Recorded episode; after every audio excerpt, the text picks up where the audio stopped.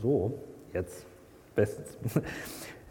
Ihr habt ja gerade schon gehört, wir sind in einer neuen Predigtreihe, die wir starten wollen. Es wird einige Predigten zum Thema Heiligen Geist geben. Und wenn du jetzt hier sitzt und sagst, das ist für mich, sind für mich alles böhmische Dörfer, ich habe keine Ahnung, was das jetzt soll, das klingt alles so ein bisschen komisch, dann würde ich dir den Tipp geben, hör dir natürlich die Predigten an, das wird sicherlich eine Hilfe sein. Aber wenn du noch tiefer einsteigen möchtest und ein bisschen mehr erfahren möchtest, lade ich dich ein, hinten nach dem Gottesdienst vorbeizuschauen am Büchertisch. Da gibt es so ein kleines Büchlein, tatsächlich sehr modern und dünn gehalten. Ähm, das heißt, der unterschätzte Gott, den Heiligen Geist neu entdecken. Das ist von einem, von einem guten Autor geschrieben, der sehr packend schreiben kann. Ich lade euch ein, schaut mal gerne rein. Ähm, da habt ihr die Möglichkeit, auch noch mal ein bisschen äh, tiefer einzusteigen, ähm, wenn ihr das möchtet. Wir haben ja gerade Ostern hinter uns und die K-Woche hinter uns. Und wenn ihr vielleicht äh, auch Christen seid und sagt, okay, ich habe die auch erlebt, dann geht doch mal diese ganze Zeit durch und überlegt euch mal, wo kommt da eigentlich der Heilige Geist vor? Macht das mal. Und dann denkt man sich, okay, was war denn bei der ganzen Sache? Da gab es irgendwie Gründonnerstag. Jesus zieht nach Jerusalem ein. Heiliger Geist, hm. auf den ersten Blick fällt mir da nichts ein. Und dann geht es weiter, Karfreitag. Christus wird verurteilt, ans Kreuz geschlagen, hingerichtet. Heiliger Geist, hm. Gut. Der Vater kommt in, in, in den ganzen Geschichten immer vor. Der Vater sendet seinen Sohn. Der Sohn geht ans Kreuz, er ist gehorsam, er gibt sein Leben für uns. Wir können Vergebung haben, aber Heiliger Geist, taucht er da auf? Und dann gehen wir weiter. Ostern, die Auferstehung, das Freudenfest schlechthin. Ja, puh, mal nachdenken. Heiliger Geist. Hm. Ich glaube, es ist gar nicht so einfach, manchmal zu wissen, welche Rolle der Heilige Geist eigentlich spielt. Und weil wir nicht so richtig wissen, wer der Heilige Geist ist, stochern wir so ein bisschen im Nebel oder haben so unsere eigenen Vorstellungen, die wir da reintragen und sagen, ja, der Heilige Geist, den stelle ich mir jetzt eher, eher so vor, wie so, so eine Kraft, die so mich umgibt oder die in mir drin ist oder so. All diese verschiedenen Vorstellungen vom Heiligen Geist kommen eigentlich von einer großen Unkenntnis, wer der Heilige Geist ist und was er auch tut. Und diese erste Predigt in dieser Reihe soll versuchen, so einen ersten Brückenkopf zu sichern und zu sagen, Leute, Heiliger Geist ist ein wichtiges Thema, ein wertvolles Thema und ist gar nicht so mysteriös, wie man sich es vielleicht auf den ersten Blick denkt, weil der Heilige Geist in manchen wichtigen Geschichten in der Bibel auf den ersten Blick zumindest erstmal nicht so eine Riesenrolle spielt. Ich glaube aber, dass der sehr wichtig ist, für uns als Christen ganz besonders. Zunächst mal zu meiner Erfahrung mit dem Heiligen Geist. Ich bin christlich aufgewachsen, also das heißt, ich habe von klein auf die Bibelgeschichten und so gehört und und so weiter. Das war alles in Ordnung so. Aber der Heilige Geist, das war sowas, da war ich immer so ein bisschen vorsichtig. Ich bin eher so ein, so ein Kopftyp und Heilige Geist, das war für mich immer so alles, was man irgendwie so nicht so greifen kann. Das war eher so, so Gefühlszeug, äh, also nicht so, so brillant. Ich hatte also so meine Mühe damit. Und als ich ein bisschen Teenager wurde und so, habe ich auch andere Gemeinden kennengelernt und da habe ich auch Christen kennengelernt, die ein ganz anderes Verständnis vom Heiligen Geist haben. Und habe ich auch manche Dinge gesehen, die ich persönlich befremdlich fand, so, die sehr seltsam waren, sehr ekstatische Phänomene, sehr, sehr überschwängliche Dinge und die kamen mir so ein bisschen verdächtig vor. Also habe ich, wie man das in dem Alter so macht, das Kind mit dem Bade ausgeschüttet und gesagt, auf armes Länge weg, so bitte nicht und habe einfach mich gar nicht mit dem Heiligen Geist beschäftigt.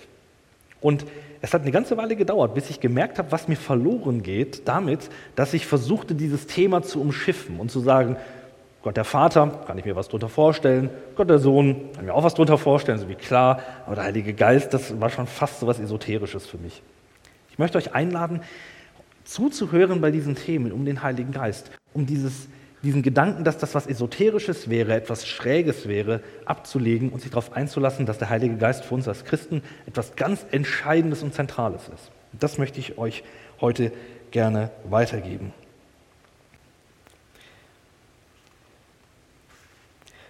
Zunächst mal ist die Frage, wer der Heilige Geist eigentlich ist. Wen haben wir da eigentlich vor uns? Wenn wir die Bibel aufschlagen würden und sagen, wir gehen einfach mal durch und gucken mal, was ist alles vom Geist Gottes oder vom Heiligen Geist gesagt, dann werden wir merken, okay, da gibt es so ein paar Dinge, die sich irgendwie so durchziehen und die immer klarer werden im Fortgang der Bibel. Also das am Anfang fängt es quasi klein an und immer mehr wird irgendwie deutlich werden, bis wir irgendwann mal im Neuen Testament angelangt sind, im Johannesevangelium, wo ganz entscheidend viel gesagt wird, auf ganz kleiner Strecke quasi ganz viel über den Heiligen Geist gesagt wird. Zunächst mal wird der Geist Gottes im Alten Testament schon selbst als Jahwe, also als Gottes, der Gottesname bezeichnet. Der Geist Gottes ist also nichts neben Gott, sondern irgendwie so eng mit ihm verbunden, dass er sogar als Gott bezeichnet werden kann. Er wird selbst Jahwe genannt. Und eine Bibelstelle im Neuen Testament zeigt sogar diesen Zusammenhang zwischen Gott und dem Heiligen Geist ganz besonders deutlich. Genau. Na, genau. Ich möchte euch gerne eine Geschichte aus Apostelgeschichte vorlesen. Das ist quasi die Geschichte der ersten Christen.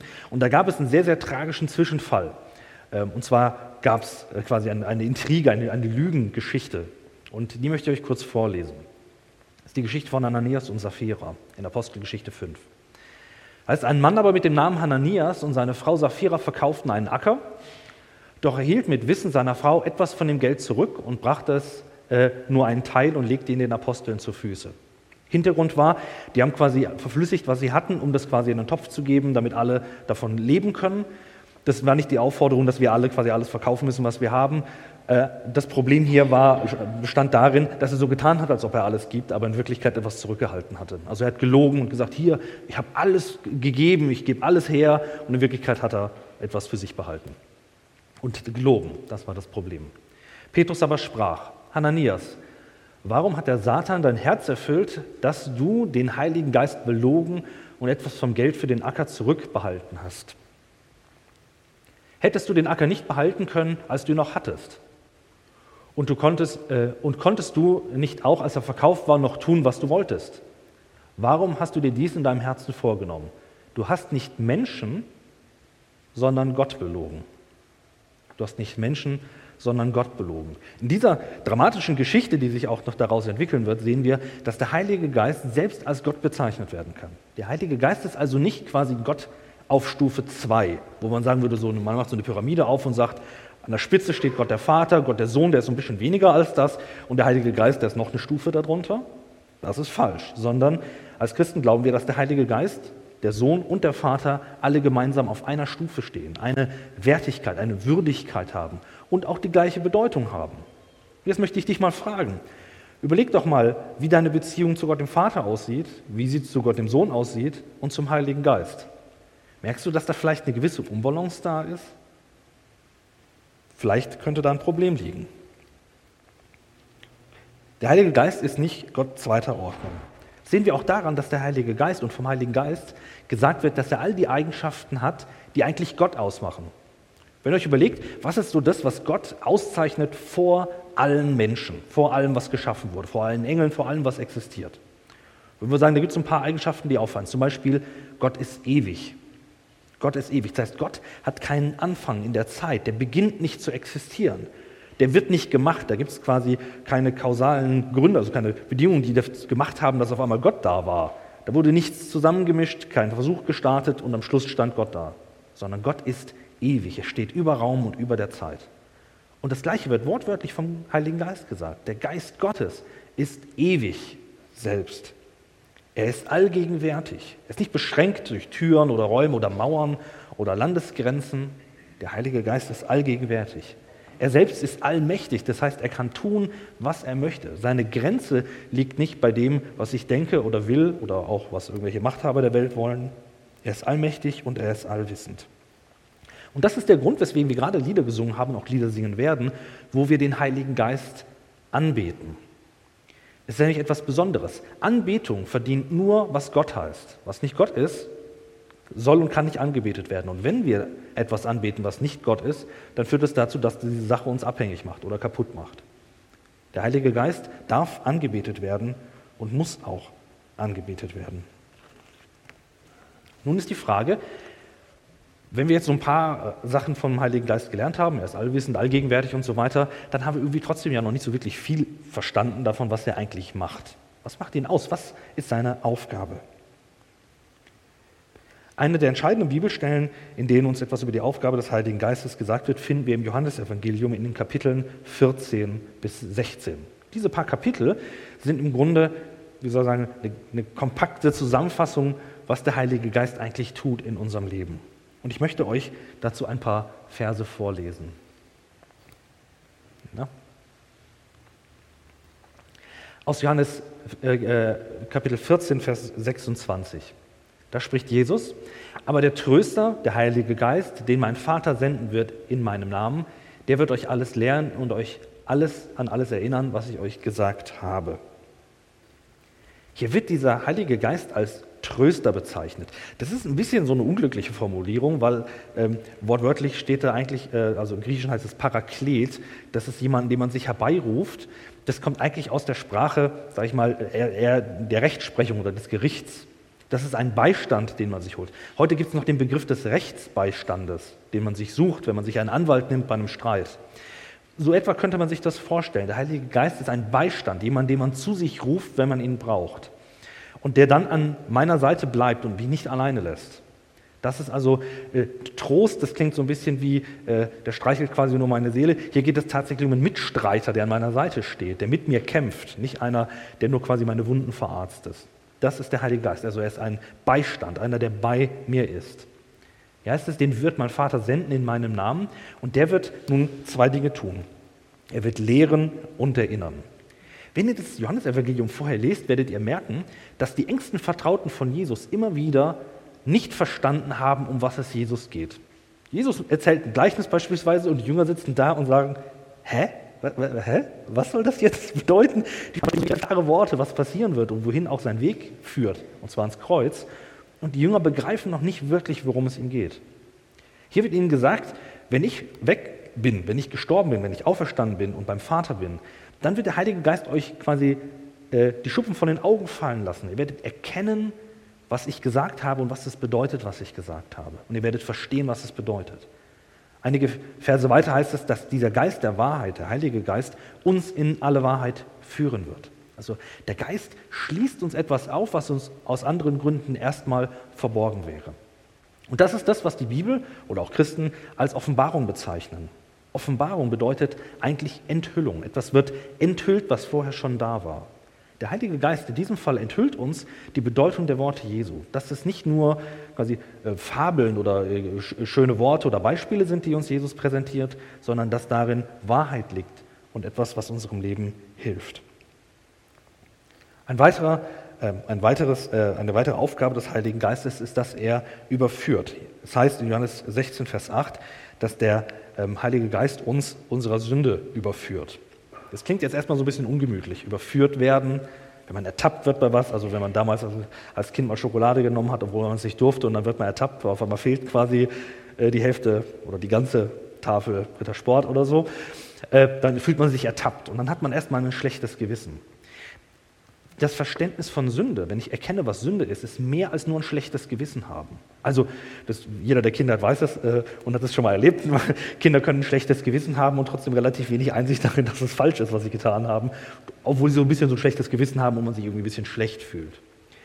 Ähm, zu begreifen, dass das, was ich getan habe, Sünde gewesen ist, wenn ich zum Beispiel ähm, jemanden unfair behandelt habe und fies zu ihm war, ist mehr als dass ich nur merke, ach, das war jetzt irgendwie vielleicht nicht so schön sondern es bedeutet, dass ich, indem ich das getan habe, nicht nur diese Menschen verletzt habe, rein emotional sage ich mal, sondern dass ich auch gegenüber Gott übergriffig geworden bin. Ich habe ein Geschöpf Gottes behandelt, als wäre es eine Sache oder noch schlechter als das. Und ich habe im Grunde geleugnet, dass dieser andere Mensch ein Geschöpf Gottes ist. Sündenverständnis ist also mehr als nur ein schlechtes Gewissen haben. Viele Menschen können für Dinge, die sie falsch machen, ein schlechtes Gewissen haben. Aber zu begreifen, dass das, was sie getan haben, Sünde ist vor Gott, ist nochmal deutlich mehr. Dafür braucht es den Heiligen Geist, der uns das aufschließt. Es gibt noch ganz viele andere Dinge, die der Heilige Geist tut, wenn man die Bibel liest. Und immer wieder entdeckt man da auch ganz besondere Dinge. Da wird, zum Beispiel von den Geistesgaben gesprochen. Das sind äh, besondere Begabungen, die der Geist Menschen schenkt. Äh, und die können teilweise ganz schön spektakulär aussehen. Besondere Heilung oder die Gabe der Prophetie, das sind so große Dinger. Und früher war das so, als ich diese, diese großen Gaben so gesehen habe, habe ich gedacht, das ist das Eigentliche. Mann, ist das riesig, das würde ich doch mal gerne haben. Das ist doch cool und groß und besonders. Das wirkt irgendwie so ein bisschen special, ein bisschen Superman-mäßig. Und dann habe ich gemerkt, ich glaube, das ist ein, falscher Hinter, äh, ein falscher Rangehen, ein falsches Rangehen. Denn wie viel mehr müsste ich staunen über den Heiligen Geist, der diese grundlegenden Dinge in meinem Leben bewirkt? Viel mehr noch als über diese besonderen Dinge, die er vielleicht schenkt. Vielleicht kennt ihr das, über manche besonderen Geschenke freut man sich, also Kinder zum Beispiel finde ich ein tolles Beispiel. Wenn man denen ein Überraschungsei schenkt, dann freuen die sich riesig über das Überraschungsei. Aber dass sie beispielsweise versorgt werden, dass sie genug zu essen haben, dass sie Kleidung haben, dass sie ein Dach über dem Kopf haben, das ist so nah dran, dass sie es quasi für selbstverständlich halten und gar nicht wirklich erkennen. Das ist auch normal, das gehört auch dazu. Wir Christen haben manchmal das Problem, dass wir das Wirken des Geistes nicht erkennen, weil es uns so nah ist oder weil er so bedeutsam eigentlich ist. Und wir stürzen uns deswegen auf das Überraschungsei, auf die Besonderheiten, auf das Außergewöhnliche und vernachlässigen das, was der Heilige Geist ganz normal in unserem Leben tut, Tag ein, Tag aus. Ich möchte euch äh, jetzt im, nächsten Punkt äh, eine Frage stellen. Habt ihr euch mal gefragt, warum der Heilige Geist Heiliger Geist heißt? Warum heißt der Heilige Geist Heiliger Geist? Eine schöne Geschichte dazu. Äh, ich war im, im Seminar, da war ich im drittes, viertes Semester an der Universität, mal studiert. Wir sitzen so zusammen und dann fragt uns auf einmal aus dem Nichts der Dozent genau diese Frage. Sagt, warum heißt der Heilige Geist Heiliger Geist? Es sind alle Studenten so da. Da merkt man so, äh, irgendeiner hat dann irgendwie gesagt, ja, äh, weil er halt irgendwie heilig ist oder, oder so. Da ist er völlig geplatzt und hat gesagt, oh, ich bin enttäuscht, was ist die, die junge Generation, die hat ja keine Ahnung mehr davon. Und hat gesagt, das Entscheidende ist, der, Gott der Vater ist doch auch heilig. Wir nennen wir es nicht unbedingt Heiligen Vater, aber äh, Gott der Vater ist auch heilig, Gott der Sohn ist auch heilig. Warum heißt der Heilige Geist Heiliger Geist? Nicht, weil er heilig ist, das ist selbstverständlich. Der Heilige Geist heißt Heiliger Geist, weil er heilig macht. Weil er heilig macht. Der Auftrag des Heiligen Geistes ist, dass er uns heiligt, uns heilig macht. Und deswegen heißt der Heilige Geist. Das ist eine Auftragsbeschreibung des Heiligen Geistes. Das ist etwas Besonderes. Wenn wir diesen Begriff heilig hören, dann ist er, sage ich mal, in unserer Gesellschaft gerade eigentlich eher so ein bisschen negativ konnotiert. Leute, die sich für besonders heilig halten, sind Leute, die hochnäsig sind, oder? Oder sagt man vielleicht, der hat ja schon einen Heiligenschein um seinen Kopf schwirren. Oder jemand ist scheinheilig. Heiligkeit, das ist eher sowas, so, klingt so nach religiösem Elitarismus. So, das sind so die, die besonders toll. Die würden dann heilig sein. Oder vielleicht die Heiligen der alten Kirche. Und ich glaube, das ist so ein bisschen problematisch. Denn das bedeutet letztendlich, dass Heiligung in diesem Sinne etwas mit meiner Performance zu tun hat. Also je besser ich religiös performe, zum Beispiel meine Aufgaben hier in der Gemeinde oder äh, bete oder Bibel lese, je besser ich das tue und erfülle, umso heiliger bin ich. Ja? Und dann merkt man ganz schnell, kommt man in so einen, so, einen, so einen Rattenschwanz, dass man glaubt, dass man durch religiöse Selbstoptimierung diese Heiligkeit voranbringen könnte. Ich glaube tatsächlich, dass das daneben gegriffen ist. Heiligung in der Bibel ist viel mehr. Heiligung ist im Grunde, dass der Geist Gottes etwas in mein Leben reinbringt, was erstmal da noch nichts zu suchen hatte. Das was Neues hereinbringt in mein Leben. Ich möchte euch ein Beispiel dazu geben, wo man das erkennen kann. Ähm, wer von euch schon mal äh, Migräne hatte, wird wissen, dass Migränemedikamente eine, eine großartige Erfindung sind. Ähm, und so äh, hatte ich auch äh, äh, meine Medikamente, ich hatte sie aber leider nur nicht dabei. Und dann war ich, vor, vor, einigen Jahren war das gewesen, dann kam quasi ein Migräneanfall und ich wusste, aha, ich habe ja meine Medikamente dabei und greife quasi in den Rucksack und merke, Mist, die liegen zu Hause. Die habe ich vergessen. Und bis nach Hause ist noch eine Dreiviertelstunde. Da brauche ich noch ein bisschen hin. Eine blöde Angelegenheit, wenn man weiß, dass es woanders ist, aber eigentlich sollte quasi die Tablette in mir drin sein, damit die wirkt. Diese Distanz kann ein Problem sein. Der Heilige Geist ist, sage ich mal, in diesem, in diesem Bild gesprochen, müsst ihr euch vorstellen, der Heilige Geist ist für viele Christen etwas, was sie wissen, dass es zu Hause liegt, oder sie wissen, in der Bibel finde ich irgendwie was zum Heiligen Geist, aber nichts, was sie wirklich realisieren, was in ihnen drin sein muss, was Besitz von ihnen ergreifen soll, sondern eher ein bisschen auf Distanz gehalten. Der Heilige Geist muss deswegen in uns drin sein als Christen und Teil von uns sein, weil auf, Art, auf andere Art und Weise das, was Jesus getan hat in unserem Leben, überhaupt keine Rolle spielen würde. Hast du dir mal die Frage gestellt, warum Ostern Kreuz und Auferstehung überhaupt etwas mit deinem Leben zu tun hat. Viele Menschen wurden irgendwann mal gekreuzigt und wurden ans Kreuz geschlagen oder sind unfair hingerichtet worden. Es gibt viele Menschen mit großen Idealen, die davor gelitten haben. Was hat das mit deinem Leben zu tun?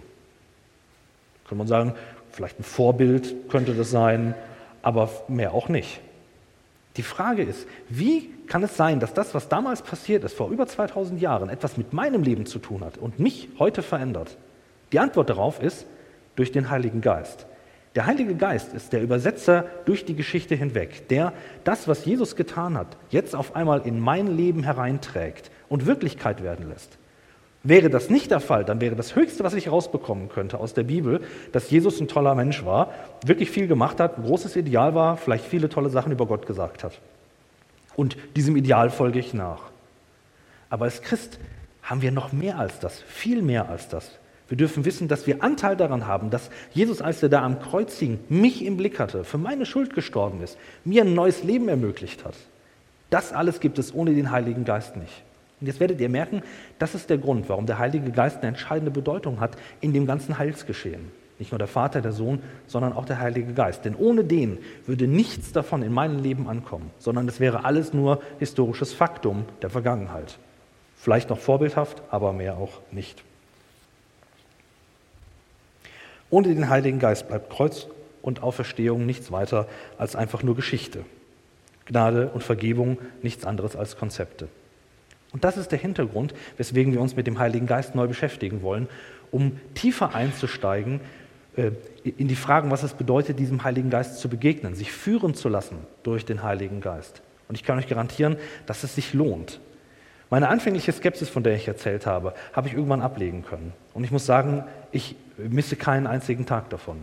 Der Heilige Geist ist echt und greifbar. Und das, was er in deinem Leben tut, ist nicht irgendwie Geist, äh, geistig wabernd um dich herum schwirren und irgendwie Worte nur einwerfen, sondern der Heilige Geist ist einer, der tatsächlich greifbar und handhabbar dein Leben verändern kann und verändern will. Und das wünsche ich uns als Gemeinde und ich bete auch darum, dass wir in den kommenden Wochen, wenn wir uns noch weiter damit beschäftigen, erkennen werden, wie groß und großartig der Heilige Geist ist und was wir von ihm lernen können. Amen.